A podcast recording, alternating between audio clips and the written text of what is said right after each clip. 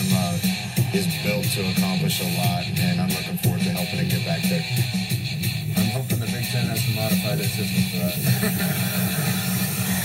Hey, welcome to the Husker Cuzcast Sports Show, the official podcast of HuskerHype.com. Justin here, along with the cousins Derek and Tyler. We also welcome back former Husker safety Bryan Wilson. Welcome, Bryan. Hey guys, thanks for having me again. Hey, thank you so much for joining us again. Uh, a lot has happened since the last time you were on last October. We have a new coaching staff in place, renewed optimism in the fan base. What are your thoughts on the changes that have taken place? I think the changes are, pretty good. I mean, they've been uh, well received by the uh, high school coaching community nationally. Um, I think it has a sparked a new interest uh, in the program nationally for recruits, um, and uh, you know, I think the the connection is back between uh, player, current player, former player, fan base, and alumni. I think everyone's kind of uh, trending trending in the same direction right now. You know, so uh, I think it's I think it's a real good, real good energy that's been uh, coming off of the program and the response from uh, coaches on the recruiting trail that have had Husker coaches stop by their school has been uh, very positive. Were you shocked at how last season ended with the firing of Mike Riley? Uh, no, I wouldn't. I wouldn't say surprised because when Scott started winning more and more games down there at UCF, um, and then we kept losing more and more games at Nebraska. You kind of saw that trend.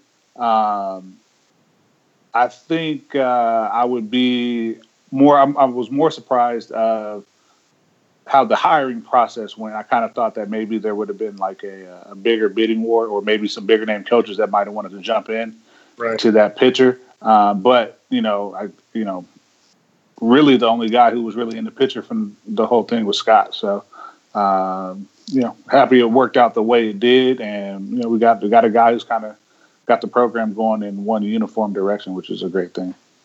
So your last year at Nebraska was 2007, which was also Bill Callahan's last year before he got fired. Yeah. So did you see any similarities between the 2007 team and this 2017 team? Yeah, I, well, definitely. I think uh, defensively there was uh, whatever that disconnect was that we had in 07, you kind of saw the same thing happening in um, in 17 with this past group. Um, I think that it was, um, you know, you start pressing. I think kids start pressing. They start listening to outside noise. You start hearing it. Um, and the more and more you hear it, the more and more you try to make a play. And I just think you saw a lot of guys pressing last year, and the pressure kind of built up on them. Even though Riley really did a great job of deflecting it as much as he could and absorbing as much of it as he could. Um, the, I think the whole coaching staff did a great job of doing that. But nowadays, you got social media. You know, kids see it everywhere. They hear it everywhere. Um, it's kind of hard to avoid it. So I think at the end of the season, the wheels kind of fell off because of the outside noise. Right. Uh, Tyler. Cool. So, so Bryan, I want you to do your best and take us into what you think is going on in the locker room right now. Um, you obviously a new coaching staff. Uh, Right. what you didn't recruit a lot of these players. You know, what are some things you think we should be on the lookout for? Um, is maybe some benchmarks going into spring ball into fall camp. Well, I, I think usually when you get a new coach at a school where he didn't recruit a lot of the guys, um, there's that filling out process. Um, you know, a lot of guys usually when you get these new coaches, a lot of guys start transferring out. Um, We are lucky we didn't have a lot of that. Um, I mean, we had Tanner leave early, which was kind of expected with the offense. Um, but Stanley stayed, and you know, a couple of guys who could have transferred actually stayed on board too, and are going to work it out through the spring and see how that goes. Um, you know, so I know, you know, when you get a new coach, I mean, everyone has a clean slate. So even guys who kind of fell behind under the other staff, they get a new, you know, they get a new opportunity to prove themselves or kind of recreate their careers uh, under um, under Frost and his regime. And his, they seem pretty, um, uh, you know, open to position battles, open to letting these guys play it out and figure out what you know what they have. I, I get the what I get from the coaches on this staff is that they're pretty confident in their system and how they operate and how they do things. That they feel like they can take anything and mold it into what they want. So I think for the kids, that's great because there may not be a lot of fits in year one and year two in terms of what they want to do, in terms of the players they want to get. Um, and that says a lot for those guys in the building that they're going to get their fair share and their fair shake um, and try to build it. Um, I think after spring ball, you might see some guys leave because position battles don't play out the way you expect. Um, but like I said, it's so positive. Like the energy is so positive. It's kind of hard. You don't really see those uh, those typical uh, benchmarks you could say that you would see with a uh, a program with a new coach. Like you look at Arizona, like example, they got a new coach, new system, um, and they only have one real quarterback on their roster. Everybody, all those guys transferred out. You look at UCLA with Chip Kelly, you got guys transferring out left and right. So um, you don't really see that at Nebraska. So we got lucky. Hey Bryan, would you like to speculate on who made transfer? Uh, I'm not. I mean, to be honest with you, I'm not sure um, who would right now. Um, I mean, you could, you have some older guys who could have left who, you know, uh, at first, but now I kind of feel like if you're an older guy and you haven't left yet, you kind of want to stay, stick out, and see what it turns into, um, because you kind of you're you're not in the space to really go and get that opportunity at a certain school anymore because those opportunities have been filled with either incoming freshmen or they already got their transfer guys that they want. So um, I think for them, I think we'll see a lot of guys stay and compete the next two years. Do, do you think that the excitement in the state and around the whole fan base is something that's kind of thriving and keeping the kids around as well? You know, I, I do because I think the energy is uh, like it's uniform. You know, like there hasn't been any like negative splinters in the uh, alumni base or in the fan base. Um, you know, I think everyone's so excited to kind of see what this can turn into and what magic that uh, they could work at Nebraska. Like you look at what they did in two or three years at UCF, and I mean, Nebraska's recruited way better talent than UCF. Uh, and to be honest with you, like they've done a pretty good job of developing talent. Like it may not have turned into wins and losses uh, on the field, but the one thing Riley did do is um, he kind of rebuilt the brand a little bit, and he made it. He got it national to where these kids nationally were buying the brand nationally um, in terms of recruiting. And then I think what Frost has done is he's come in and he's got you know this machine behind him of positivity of everybody wanting this thing to work for him and for the program. And I think that's rubbing off uh, nationally with the energy around the program. And when you're involved in that program, especially nowadays with social media, these kids see it everywhere. Like they see the positivity, the love that you know Frost gets. Like after his press conference with no fear, you know, play with no fear. Like I think those kids see that and they see the response, and they're like, you know what, let me really give this a chance. You know, when uh, I think when you get a new program with new coaches, what happens is you have that that fake uh, that fakeness that comes like, okay, I got a new shot, but the kids really know they don't have a shot. I think right now, this is the first time these kids feel like, you know what, I really have a shot to either fix what I didn't do before or improve on what I did before. So I think that's why you see a lot of guys that are going to hang around and stick it out and kind of finish their careers at Nebraska. Yeah, I mean, Bryan, you, you kind of hit on the excitement, um, you know, across the country and how you know social media is kind of, you know, kind of shrunk the world of college football, especially from a recruiting right. standpoint. Um, you you look at what Mike Riley did, and one of you know Mike Riley's big fans, you know, they're big, his big advocates. They talked about what he did for the California moment, um, especially with Calabasas. A lot of the kids mm. we brought in just guys brought it out. So you're out in Cali right now. Um, you know, what are you seeing from especially California, but even broader from a recruiting standpoint, and what this new coaching staff um, are they gonna? Are we gonna see a drop off, or is that something we're gonna continue to see great success? Um, I, I think we'll be able to see. Uh, I think you'll see some success here in California. I don't know if it'll be at the level that it was before because uh, Scott Frost's coaching roots aren't really tied into uh, like the West Coast heavy. Um, I mean, his Oregon ties were, but even at Oregon, he really didn't recruit uh, like California. Uh, he was kind of the guy that kind of moved around a little bit uh, and recruited his position. Um, and even Oregon didn't really recruit California like great the last couple years. Um, they were more so of a nationally able to go pick guys from around the country. Um, I think what we'll see is we'll see more uh, um, kids from the South coming to uh, to Nebraska. I think that you'll kind of see the model. Uh, I think Ohio State has the best model in terms of winning in the Big Ten. Um, you recruit like an SEC school, um, and then you pick your guys nationally. So I think uh, that they, I think you'll see that more. Them recruiting down in Florida. I think you'll see a little bit better pipeline coming from Texas. Um, uh, but I really think they're going to hit that southeast corridor hard, um, just because that's you know they had their most recent success there, and I know a lot of coaches down there really like that Frost staff. So I think you'll see them hitting heavy down there. I think they'll come and pluck a couple guys from California, um, like Adrian Martinez. You know, just one or two guys. I don't, but I don't think California will be like their heavy base anymore. So, you know, speaking of Adrian Martinez, uh, obviously he was a California kid. Um, did you? What was his reputation out in Cali? Um, is this a guy that we should be excited for going forward?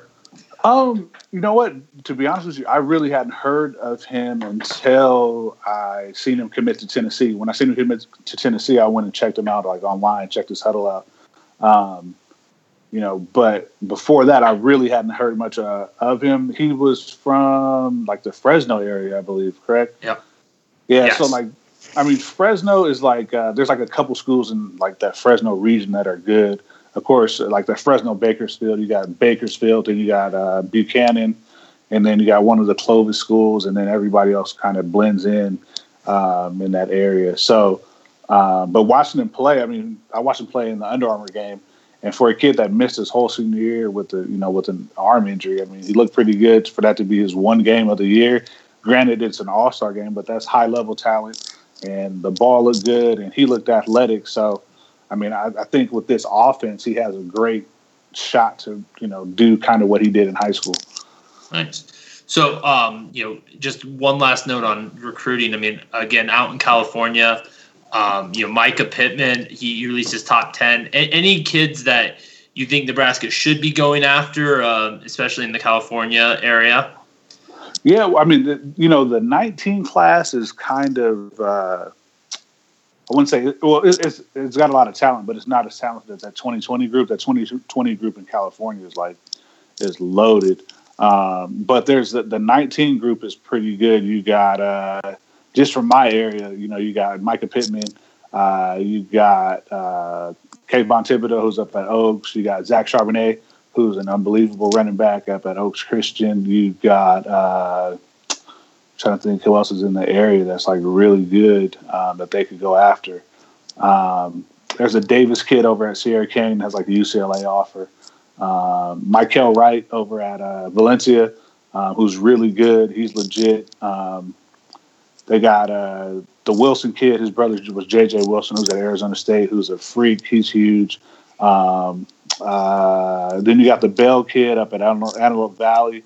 Um, you know, like there's some, there's a lot of talent in that 2019 class. I'm not sure how many they're going to get from the 19 classes because I don't think that those relationships are there yet or as mm-hmm. solid as they would have been under Riley. I think in the 2020 class, so they got a good chance to get a couple of guys out of that 2020 class. Nice. Okay, we got spring practice coming right into the heat of the moment here. Yeah. Uh, it's, it's probably everybody's second favorite time of the year. Fall being the first favorite, yeah. I imagine. Definitely But uh, with spring training coming in, is there which which position battle intrigues you the most? Um, you know, of course, the quarterback position because you kind of uh, wonder uh, you know, the quarterback kind of shapes what they're going to do with this offense. Um, I mean, you know, O'Brien's a big, bigger guy. uh, but he's athletic. He kind of ran a similar offense in high school. Tristan, of course, I had Tristan for three years, and he ran the exact same offense in high school. Um, and then you got the Martinez kid who's coming in, and uh, he ran a similar offense in high school too. Um, you know, so I think that you know you got three quality guys, and they're all young. I, I don't think uh, I think O'Brien is what a be a redshirt sophomore. Yes. Yes. He'll be Yep. a redshirt sophomore. So you got you know three guys, kind of three years, you know, lumped into the the last three years. So it'll be interesting to see like what that how that plays out. If there's a like a a uh, guy that's head and shoulders above the rest, I think that that's a big position. Um, you kind of I wonder what's going to happen at the receiver position. Um, kind of what they can do with that position. I know last year we weren't very deep at that position. We were kind of um, three deep really at that position. We really played three guys. That's why you saw so many two tight end sets towards the end of the season. Um, but I think it'll be interesting because they don't really use a tight end in this offense.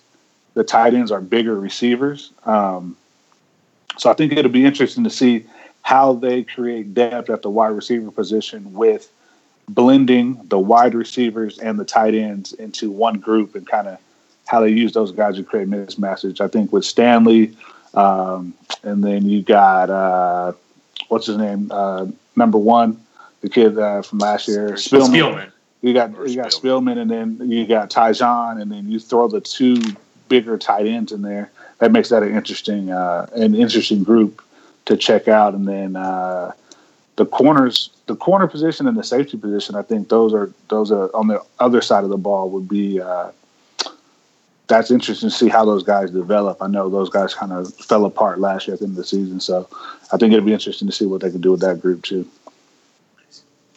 So, so, um, Bryan, you know, you mentioned Tristan in high school running an offense. You know, I think a lot of Husker fans perceive him as a West Coast offense guy, a pro, a pro style offense guy. Um, do you feel good about his translation into this new offense under Frost? Yeah, no, I, I, I do. I really do because our offensive, our coaches that we had, our head coach and our offense coordinator, they got a lot of their plays from Chip Kelly. So it's Okay. the offense that Scott learned um, under Chip, and you know we ran a lot of the same concepts that they run. So Tristan's seen them before; he knows what they are. It's just that Tristan couldn't, like, we couldn't let Tristan run when he was with us at Calabasas because we literally only had one quarterback his three years there. He was the only quarterback on the roster, so he couldn't pull it and run on zone reads and stuff like that. So he really had to like kind of give the ball, and you know even when he was it, had chances to run out of the pocket, he had to slide. So um, I think people will be surprised how athletic Tristan is this spring, um, but it shows you like for him to come in, for him to run our offense which is a true spread offense and then go to Nebraska and learn Riley's offense and look as good as he looked in the spring game and as confident as he looked in the spring game, I think that says a lot in terms of uh, how he can uh, retain information and then also apply information on the field. So um, I think I think he's in a good spot. All right. Uh, you know, one of the fan, one of the biggest fan gripes that I heard about Mike Riley when it came to maybe recruiting was he never went the JUCO route, and uh, Frost obviously has picked picked up the pace in this. I think I believe we had five JUCOs in this last class. Right. And uh, one of my most intriguing position uh, uh, position battles was the running backs with Greg Bell coming in. Then you Mhm. got then you got Maurice Washington and Miles Jones coming in this this summer that are high school kids. Right.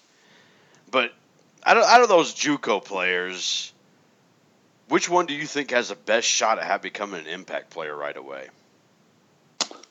Uh, to be honest with you, I think uh, all of them do, just because you know everything. I think in spring there's gonna, it's not going to be the insulation isn't going to be as heavy this spring as it is uh, in the fall. So I think uh, all those guys, especially the guys that made it on camp, I think all of them made it on campus uh, mid-year, right? All, um, and I can't remember what position he plays. But Yeah, I. I, I don't think uh, Woodyard or Yeah, uh, they're- I don't think he made it on campus yet. Um, but I think they're still expecting him going into the summer And that's ball. that's the kid from Arizona from Arizona Western, right? Yes, yes, yeah. So he plays receiver. He plays Yes. receiver. So um, which we need him. right, right. No, definitely. Um, but I think even you know this is going to be a light install, so I think this is more so the first four or five practices will be eval to see what guys can do, what they can't do, um, where they fit, and I think the last five to ten practices going into the spring game will kind of be putting putting the pieces where they need to be to succeed, and then um, I think uh, I think that bodes well for the JUCO guys because the learning curve for everybody is the same. The number one thing with JUCO guys, especially guys who only have two years um, and no red shirt, is you have to come in and hit the ground running right away. Um, but these guys, they're all coming in, and even if one of them or two of them come in later, the learning curve isn't as steep because they're not hitting everybody with the whole playbook, or the guys don't know the whole playbook. So that trust level can be established in fall camp, and those guys can still hit the ground running on a level playing field. So I think uh, I think all those JUCO guys got a chance because I mean nobody last year really put anything on tape that like stood out. You know, so they're kind of coming into a situation where all of them are needed to produce and will be looked at to produce. And if they don't start, I think you'll see a lot of those guys on special teams being impact guys. Awesome. Okay, uh, one last kind of question here for you. Uh, Scott Frost has come in with a kind of a whole new philosophy with, with his practices. You know, he wants to start early in the morning, Right. and and, and then he's got this. Uh, we're gonna have one practice and then take spring break and come back full full force for the net for the rest of it. Uh, do you agree with his philosophies, or do you think there's a better way to go about it? I mean, uh, man, I can't really knock what he's done. I mean, what he's done is has worked for him, um, and um, you know, we I don't we never had a break when I was at Nebraska. We never had a break uh, for spring ball. Um, so we do spring ball. Then I want to say we had spring break, but when spring break was never broken up for us. Um, I think it's interesting. You know, you get the kids there. I know they talked how they showed up two hours early at four o'clock in the morning for that morning practice. Um, I think the morning practices uh, are great because it does two things. It gets it out the way early, um, so the coaches have the rest of the day to break down film and meet with the kids, and then the coaches get to go home to their families earlier, and you're not in there burning the midnight oil, you know, five days a week and not seeing your family. So the grind of it doesn't wear on you as a coach. Um, the second part is you get everyone in the same building at the same time, um, and you kind of get to keep track of everybody throughout the day that way. So uh, if you have practice at six in the morning, it's hard for you to leave and go home when you have class at 8 30, 9 o'clock. Um, and it's easier for the coaches or the program to keep track of the kids and make sure they are going to class, they are eating right for breakfast, they are eating right for lunch. Um, so I, I've noticed at the high school level, doing that is easier. Um, and you just, I mean, you know, if it works at one level, it can work at the other level if it's applied properly.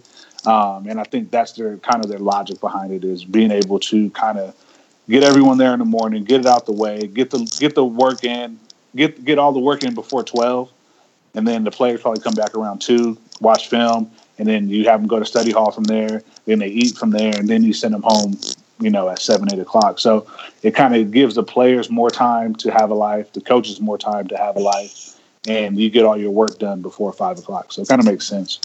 So, Bryan, would you have liked it as a player? Well, uh, I I like I like the morning practice idea. We had a couple of early morning practices when I was at Nebraska for spring ball.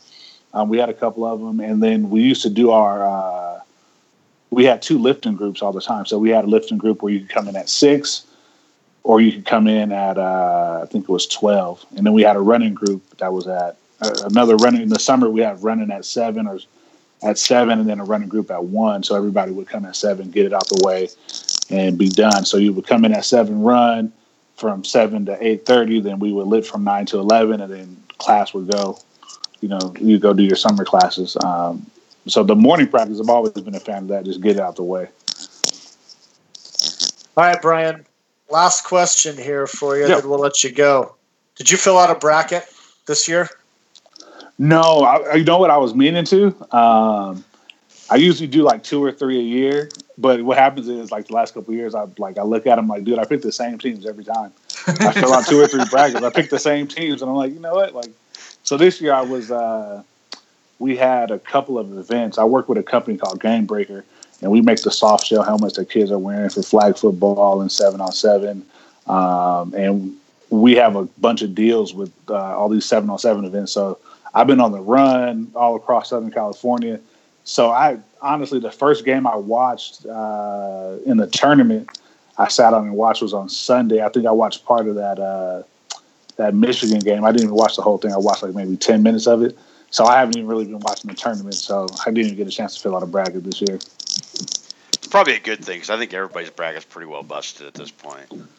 Yeah, I think Maryland, Baltimore County messed up everyone. So I think you're right. yeah, It was so worth it though. yeah, man. I, one beating a sixteen. That's like that's that's massive right there. I know. I think one guy. I read something like one guy put down some money on uh, like five hundred on UMBC in Vegas, and he Yeah. kind of got cashed out. I was like, what? I'm like, who? Like, who does? Like, who has that? I mean, this is some guy who has a bunch of money to spend. Probably was a high roller. Just It threw, was- threw five hundred bucks on like seven teams. And Yeah, lucky. it's uh, there's actually some UMBC alumni, and uh, it was like eight guys, and they each threw in a hundred dollars for this money line bet. They just figured that they would just lose it all, and right. there's an article written all about it. You know, of all the luck that they're having out there. But yeah, it, it was a great story, and we'll remember it forever. Uh, Yeah, it's five hundred bucks probably. When they probably got back what, like what, 300, 3,000? something like that. I I can't thought it was remember. eighteen grand. Yeah, it It was. was. It 18 was a. grand? I mean, it was a lot of money. I mean, man, That's a yeah, I think it's solid like twenty five right to one odds. Yeah, so, it was Why did so we do that? ridiculous. Well, Suck. i- i- if Nebraska, if when when Nebraska makes the tournament next year, we'll we'll go throw uh, a hundred bucks in the piece, and Man, Bryan, does- you can get on that too. So There you go. Let me know, man. I wonder if Nebraska have a new basketball coach next year. I mean, Uh. I don't know. Ooh, what are your thoughts on that? I don't. I mean, I don't. I mean, the, the program had. I mean, Miles seems like a good guy. Um, and Twitter, I mean, it seems like he's a great Twitter follow. You know, during the season, but I mean, they're not getting any kids like like where I don't know where like the program's going. Like, what's the direction for the for the basketball program? You know, it's kind of like what you're just going to be mediocre, win 18, 19 games a year, lose 10 you know, finish behind Penn State, and you know, Penn State's had a better basketball program than we do right now. That's almost unheard of. So, so Bryan, would you be hurt more if Tim Miles came back next year, or if he was fired? Uh, I think I would be hurt more if he was fired. I mean, they were kind of trending in the right direction at the end of the season. Of course, they didn't get it. They didn't get the uh, you know the the, the, the bid, but uh, I think it'll be interesting to see like what. I mean, I I would- would be surprised if he gets fired because the next question is going to be, uh, you know, who who who do you hire? You know, everyone wants to fire somebody, but no one wants to provide the other end of the solution, which is well, who do you bring in once you get rid of this guy? Like, what's the appeal of Nebraska basketball right now? You know, to the masses. And I, and I think right now the biggest thing is like people talk about Nebraska having too much uh, too much hype for the football team, and, and we fire coaches too easily there. Well, if you fire a coach that wins 13 wins in conference play, which is the mo- the most we've ever had, Yeah. then our expectations for basketball is way too high. Oh yeah, definitely, definitely, definitely. I think. I mean, this is my thing. Like the Midwest is kind of ripe for like on the AAU circuit. Like there's a uh, there's a lot of AAU basketball in the Midwest, uh, and there's a lot of good players. Even that, that second tier player is is pretty good. Um, that guy that you can get in your program for two to three years and kind of develop and groom and all that stuff. But it's like, where do in terms of recruiting, like I don't see us getting those guys like for basketball, and it's kind of confusing. I'm like, well, like we got the the stadium's awesome, you know, like you got the following, the the house is packed, and it's like, how hard of a sell is this? It's like it can't. Is it is it that hard to sell Nebraska basketball? I mean, so it's, it's interesting. You know, it's always interesting to see how it how it plays out. Yeah, and, and right now we're living completely off transfers. We're not recruiting well. We're just getting good Yeah, transfers in. that's the that's the other. You know, did it at Oklahoma State for years um, with the transfers. But it's like how do you build a, a program off of off of transfer, especially in basketball, which is like I mean, hard to do. If if you you know you look at a guy like Izzo, uh, you know, in the Big Ten, um, who gets guys that stay for three, four years, and they develop them and they groom them and they turn them into good players. And it's kind of like, well, where do we like? What direction do, do you want to go? Full transfers? Like, I'm down to go full mercenary in basketball, like for sure. Like, I'm, I'm down. Like, let's go old school Oklahoma State. You know, Doug Gottlieb. Let's go get those guys for two or three yeah. years and just go get it and have a losing year every three years. But it's like, dude, like we're getting guys like for one year here. When we got a guy that quit like in the middle of the season because for some random reason he just decides he doesn't want to play at Nebraska anymore. He leaves and then you bring him back and then but it's just like what's the stability of it, you know, going forward is always an interesting question with basketball. Well, we don't know what Tim Miles' fate will be, but you know he did provide an excellent and entertaining year of basketball, something that we're not quite used to in Husker Nation. So for that, we thank him. True, no, definitely. I mean, you got to tip your hat to him. I mean, he turned a you know he turned a rough situation into a good situation. So I mean, hopefully you can build off of it, man. I mean, I know Omaha has a lot of good basketball players. Um, I mean, you know, hopefully he kind of keep some of that talent in state, maybe, or you know, tap into like that Chicago, Milwaukee, AU like circuit, you know, somewhere, you know, Denver's right, Denver's there, you know, Kansas City, they got a lot of good basketball players. So, I mean, I don't know, man. Hopefully, we kind of tap into it and get some young guys in there that can come in and play for a couple of years. And it's like the young guys he gets that, that come in as freshmen, they leave. Yeah, he has trouble keeping people around, players and coaches around. That's what I was about to say. Like, there's been some coach. There's like a coaching like like there's a door there that's just like guys fall out the trap door every other year, like every year. I'm like, dude, what's going? Like, what is going on here, man? Like, there was like a minute where like he was like the only coach on staff. Yeah. I was like, oh yeah, dude, yeah. how are you recruiting, man? Like, you're the only guy on the staff. So, it, I mean, it's interesting. I mean, he's found a way to make it work. Um, but it's like, what's the next step, and how do you get there? So we'll see, man. We'll we'll see hopefully baseball can kind of carry us through and make a run for the uh, for the world's for the college world series. That'd be uh, I think when's when's the last time you went when Jabba was there? Like in 07? 06? Six. Somewhere in there, yeah. Well, yeah. yeah. So Bryan, do you follow baseball a lot? Yeah, I do. So like uh, like even when I was in when I was in in school, uh, I did baseball. I followed a lot. One of my best friends is Ryan Braun. So when he was at Miami, I was in college. Nice. Um, That's awesome. Yeah, and so uh, I followed him, and then like Jabba was really cool. He used to always work out with the football team in the in the weight room. He was always in there with us, so we used to always hang out with him and talk to him. So we'd always support the baseball team.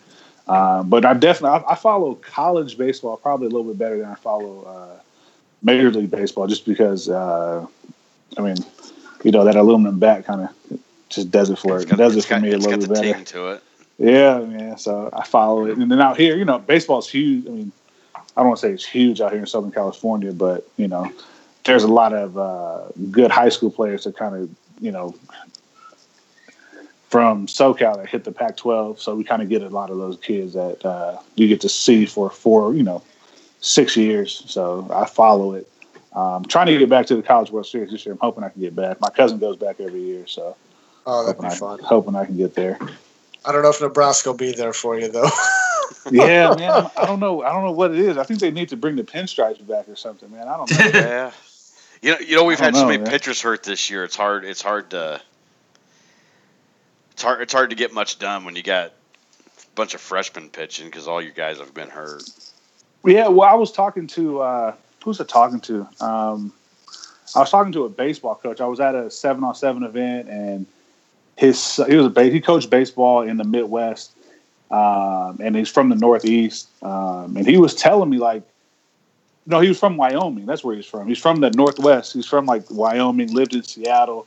And so what he was telling me was he's like some like I guess like in certain states in the Northwest like they don't even have a baseball season okay. because it's always during the cold and you can never do anything outdoors and there's no indoor stadiums. He's like so it's almost like they play. Uh, their season is, uh, I guess it's called uh, what what uh, what the circuit they play in the summer. Um, uh, area codes or something like that. Like down here, it's called area codes. I guess up north, it's something different. But he was saying like summer's the only time that guys can really get work because it's so cold, and you got these guys pitching in cold weather, and their arms aren't ready for it. And you guess when you get those injuries where you're throwing like a slick ball or it's cold and you just can't maintain, you know, a guy staying warm. And you know the shoulder injuries come in, the oblique injuries come in, and you know he's it's just a product of the weather. You know, being a uh, a northern school, you'll have that that you got to battle the weather all the time. He's like that's why it was such a huge deal when um, what school from uh, from the Big Ten made a run last year in the tournament. Uh, not was it Northwestern? I think it was or Indiana. He was kind of like he was like you won't see that run, you know, every year. He's like you usually see those guys get knocked out. He's like, but what happened with them was they all got healthy at the end of the season and they kind of made a run. So, you know, it's just kind of what what it is with baseball. All right. Well, Bryan, uh, I guess we'll let you get out of here. Thank you so much for joining us tonight. It's been awesome. Before you leave, you got to throw out your Twitter handle for everybody. Oh yeah, I changed it. So it's uh, Coach Bryan Wilson. That's my uh, Twitter handle right there, Coach Bryan Wilson. Um, shoot me a follow, drop me a line. Inbox is always open. Say hello. So, you know, I Will good talking to you guys. All right. Well, thank you so much for joining us, and we'll, we'll catch up later. All righty, man. You guys have a good one. Thank you. All right, thanks, Bryan. All right. Bye. All right, guys. It's time for last call. Tyler, last call to you. So this week, uh, Cleveland Cavaliers coach Tyronn Lue decided to take a leave of absence for the team because of illness. And there's a lot of speculation what exactly the cause is, but I think it is watching the absolute demise of the Cleveland Cavaliers. Uh, did you guys know Cleveland is closer to missing the playoffs than they are first place in the East? Uh, bad season for LeBron. Uh, get well soon, Coach Lue. Derek.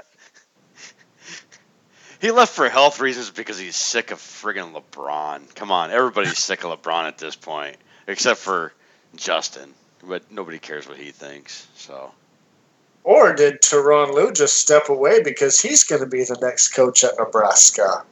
Ooh. well, I almost I almost brought that up when Bryan Wilson said something about uh, Tim Miles being fired. I was like, I kind of thought about saying, I wonder if Tyronn Lue will be the next guy since he stepped down. Glad I didn't, so I didn't ruin uh, Tyler's last call. I guess. Yeah, good job. All right, last call to you, Derek.